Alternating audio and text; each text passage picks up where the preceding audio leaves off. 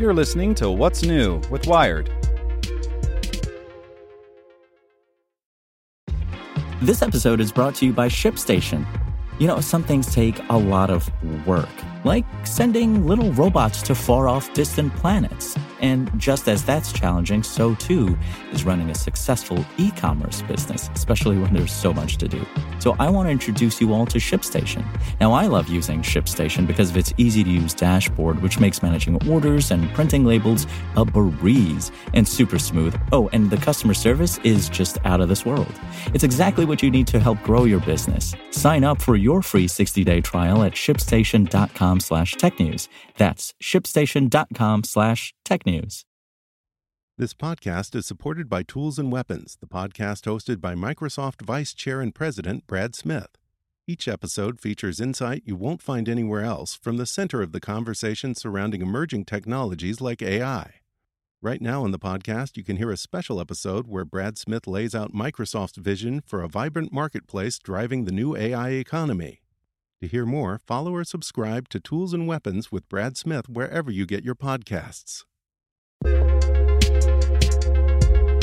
You're listening to What's New with Wired.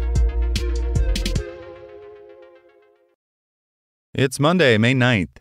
Today we're talking about how consumer drones are having an unprecedented impact on Ukraine's defense against Russia. Before we get into today's top story, remember to check out our other Wired podcasts.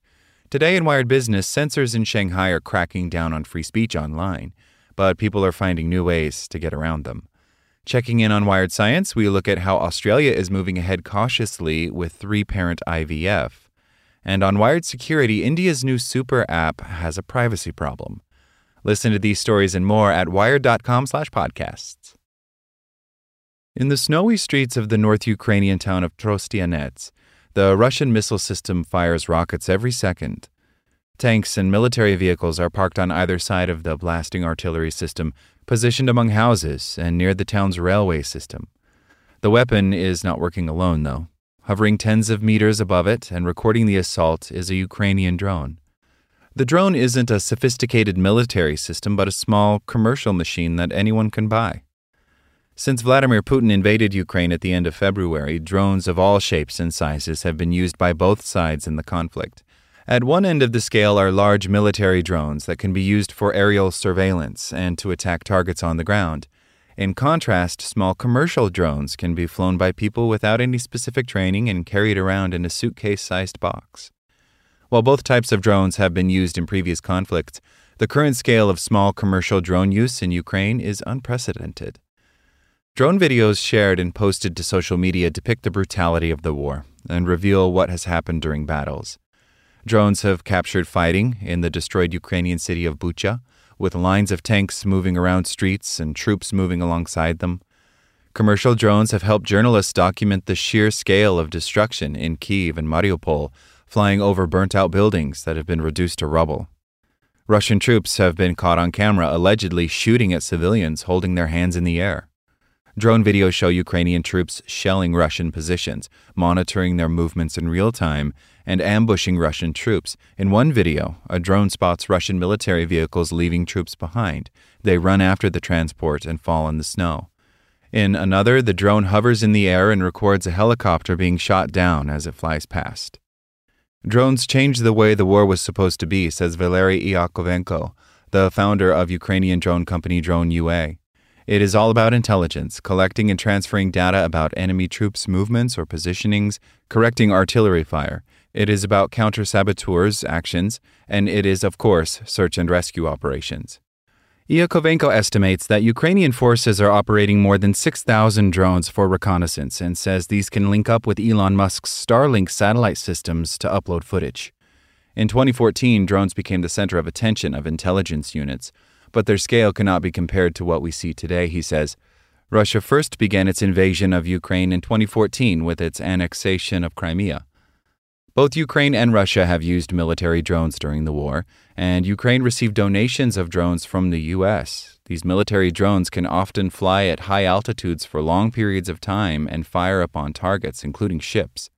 However, the use of smaller commercial drones in such high numbers stands out, researchers say. These drones, which can sometimes be flimsy and can't fly far from their operators or stay in the air for long periods, have provided tactical advantages in some cases.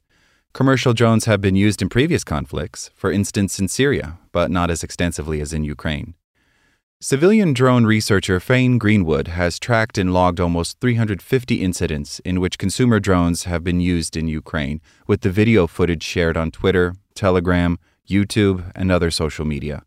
Many of the clips, which Greenwood has also mapped, are recorded by military forces, but others have been captured by civilians and journalists.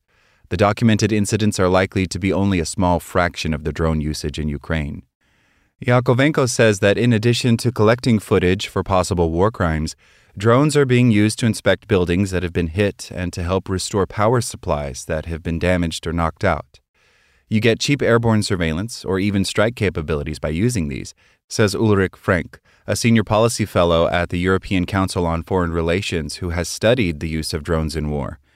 The drones allow troops on the ground to immediately surveil forces around them, retarget weapons, and take action that could stop enemy advances or save lives. You have individuals or small militia groups that all of a sudden have their own airborne surveillance capability. That's something you wouldn't have had ten years ago. There certainly have been tactical advances and tactical victories because of that. Beyond providing direct surveillance that can contribute to intelligence, the videos being captured by consumer drones could contribute to accountability after the war ends. This is one of the first cases we have had where drones have collected so much really applicable information of war crimes investigations against civilians, Greenwood says. Although there are questions about what kinds of footage will be admissible in trials, Greenwood and others are backing up and saving video from drones in Ukraine. Chief among the commercial drones being used in Ukraine are those from Chinese firm D J I, particularly its Mavic line of devices. Its consumer drones are considered to be some of the easiest to purchase and fly. Both Ukrainian and Russian forces have been seen using the drones, Greenwood says. Early in the war, Ukrainian authorities accused D J I of allowing Russian forces to use its drone detection system to target troops, although the company strongly denies this and no strong evidence has been presented. At the end of April, D J I announced it was temporarily suspending sales in both Russia and Ukraine. The company has consistently said it doesn't market its products for military use, and it has refused to enable modifications that would allow such use. D J I has taken this action not to make a statement about any country, but to make a statement about our principles, D J I spokesperson Adam Lisberg says.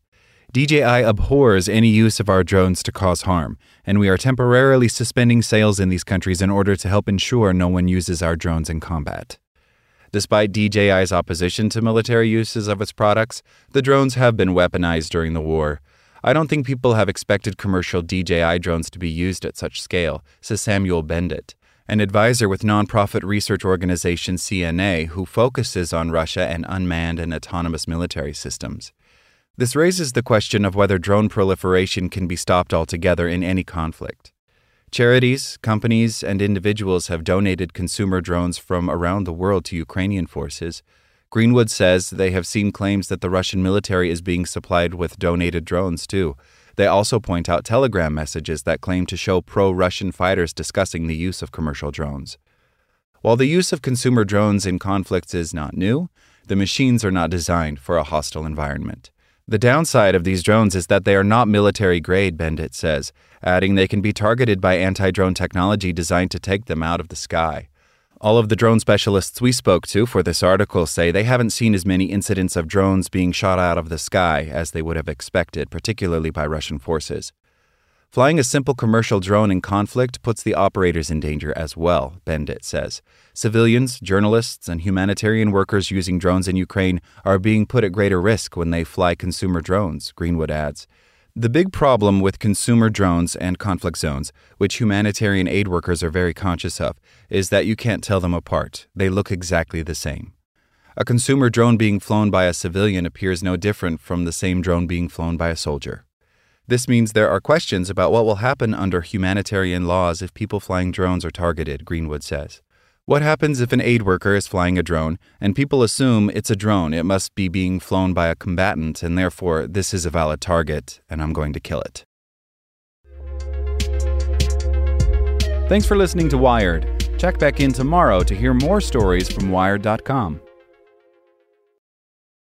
Want to learn how you can make smarter decisions with your money? Well, I've got the podcast for you. I'm Sean Piles, and I host NerdWallet's Smart Money Podcast. Our show features our team of nerds, personal finance experts in credit cards, banking, investing, and more. And they'll help you make the most of your money while cutting through the clutter and misinformation in today's world of personal finance.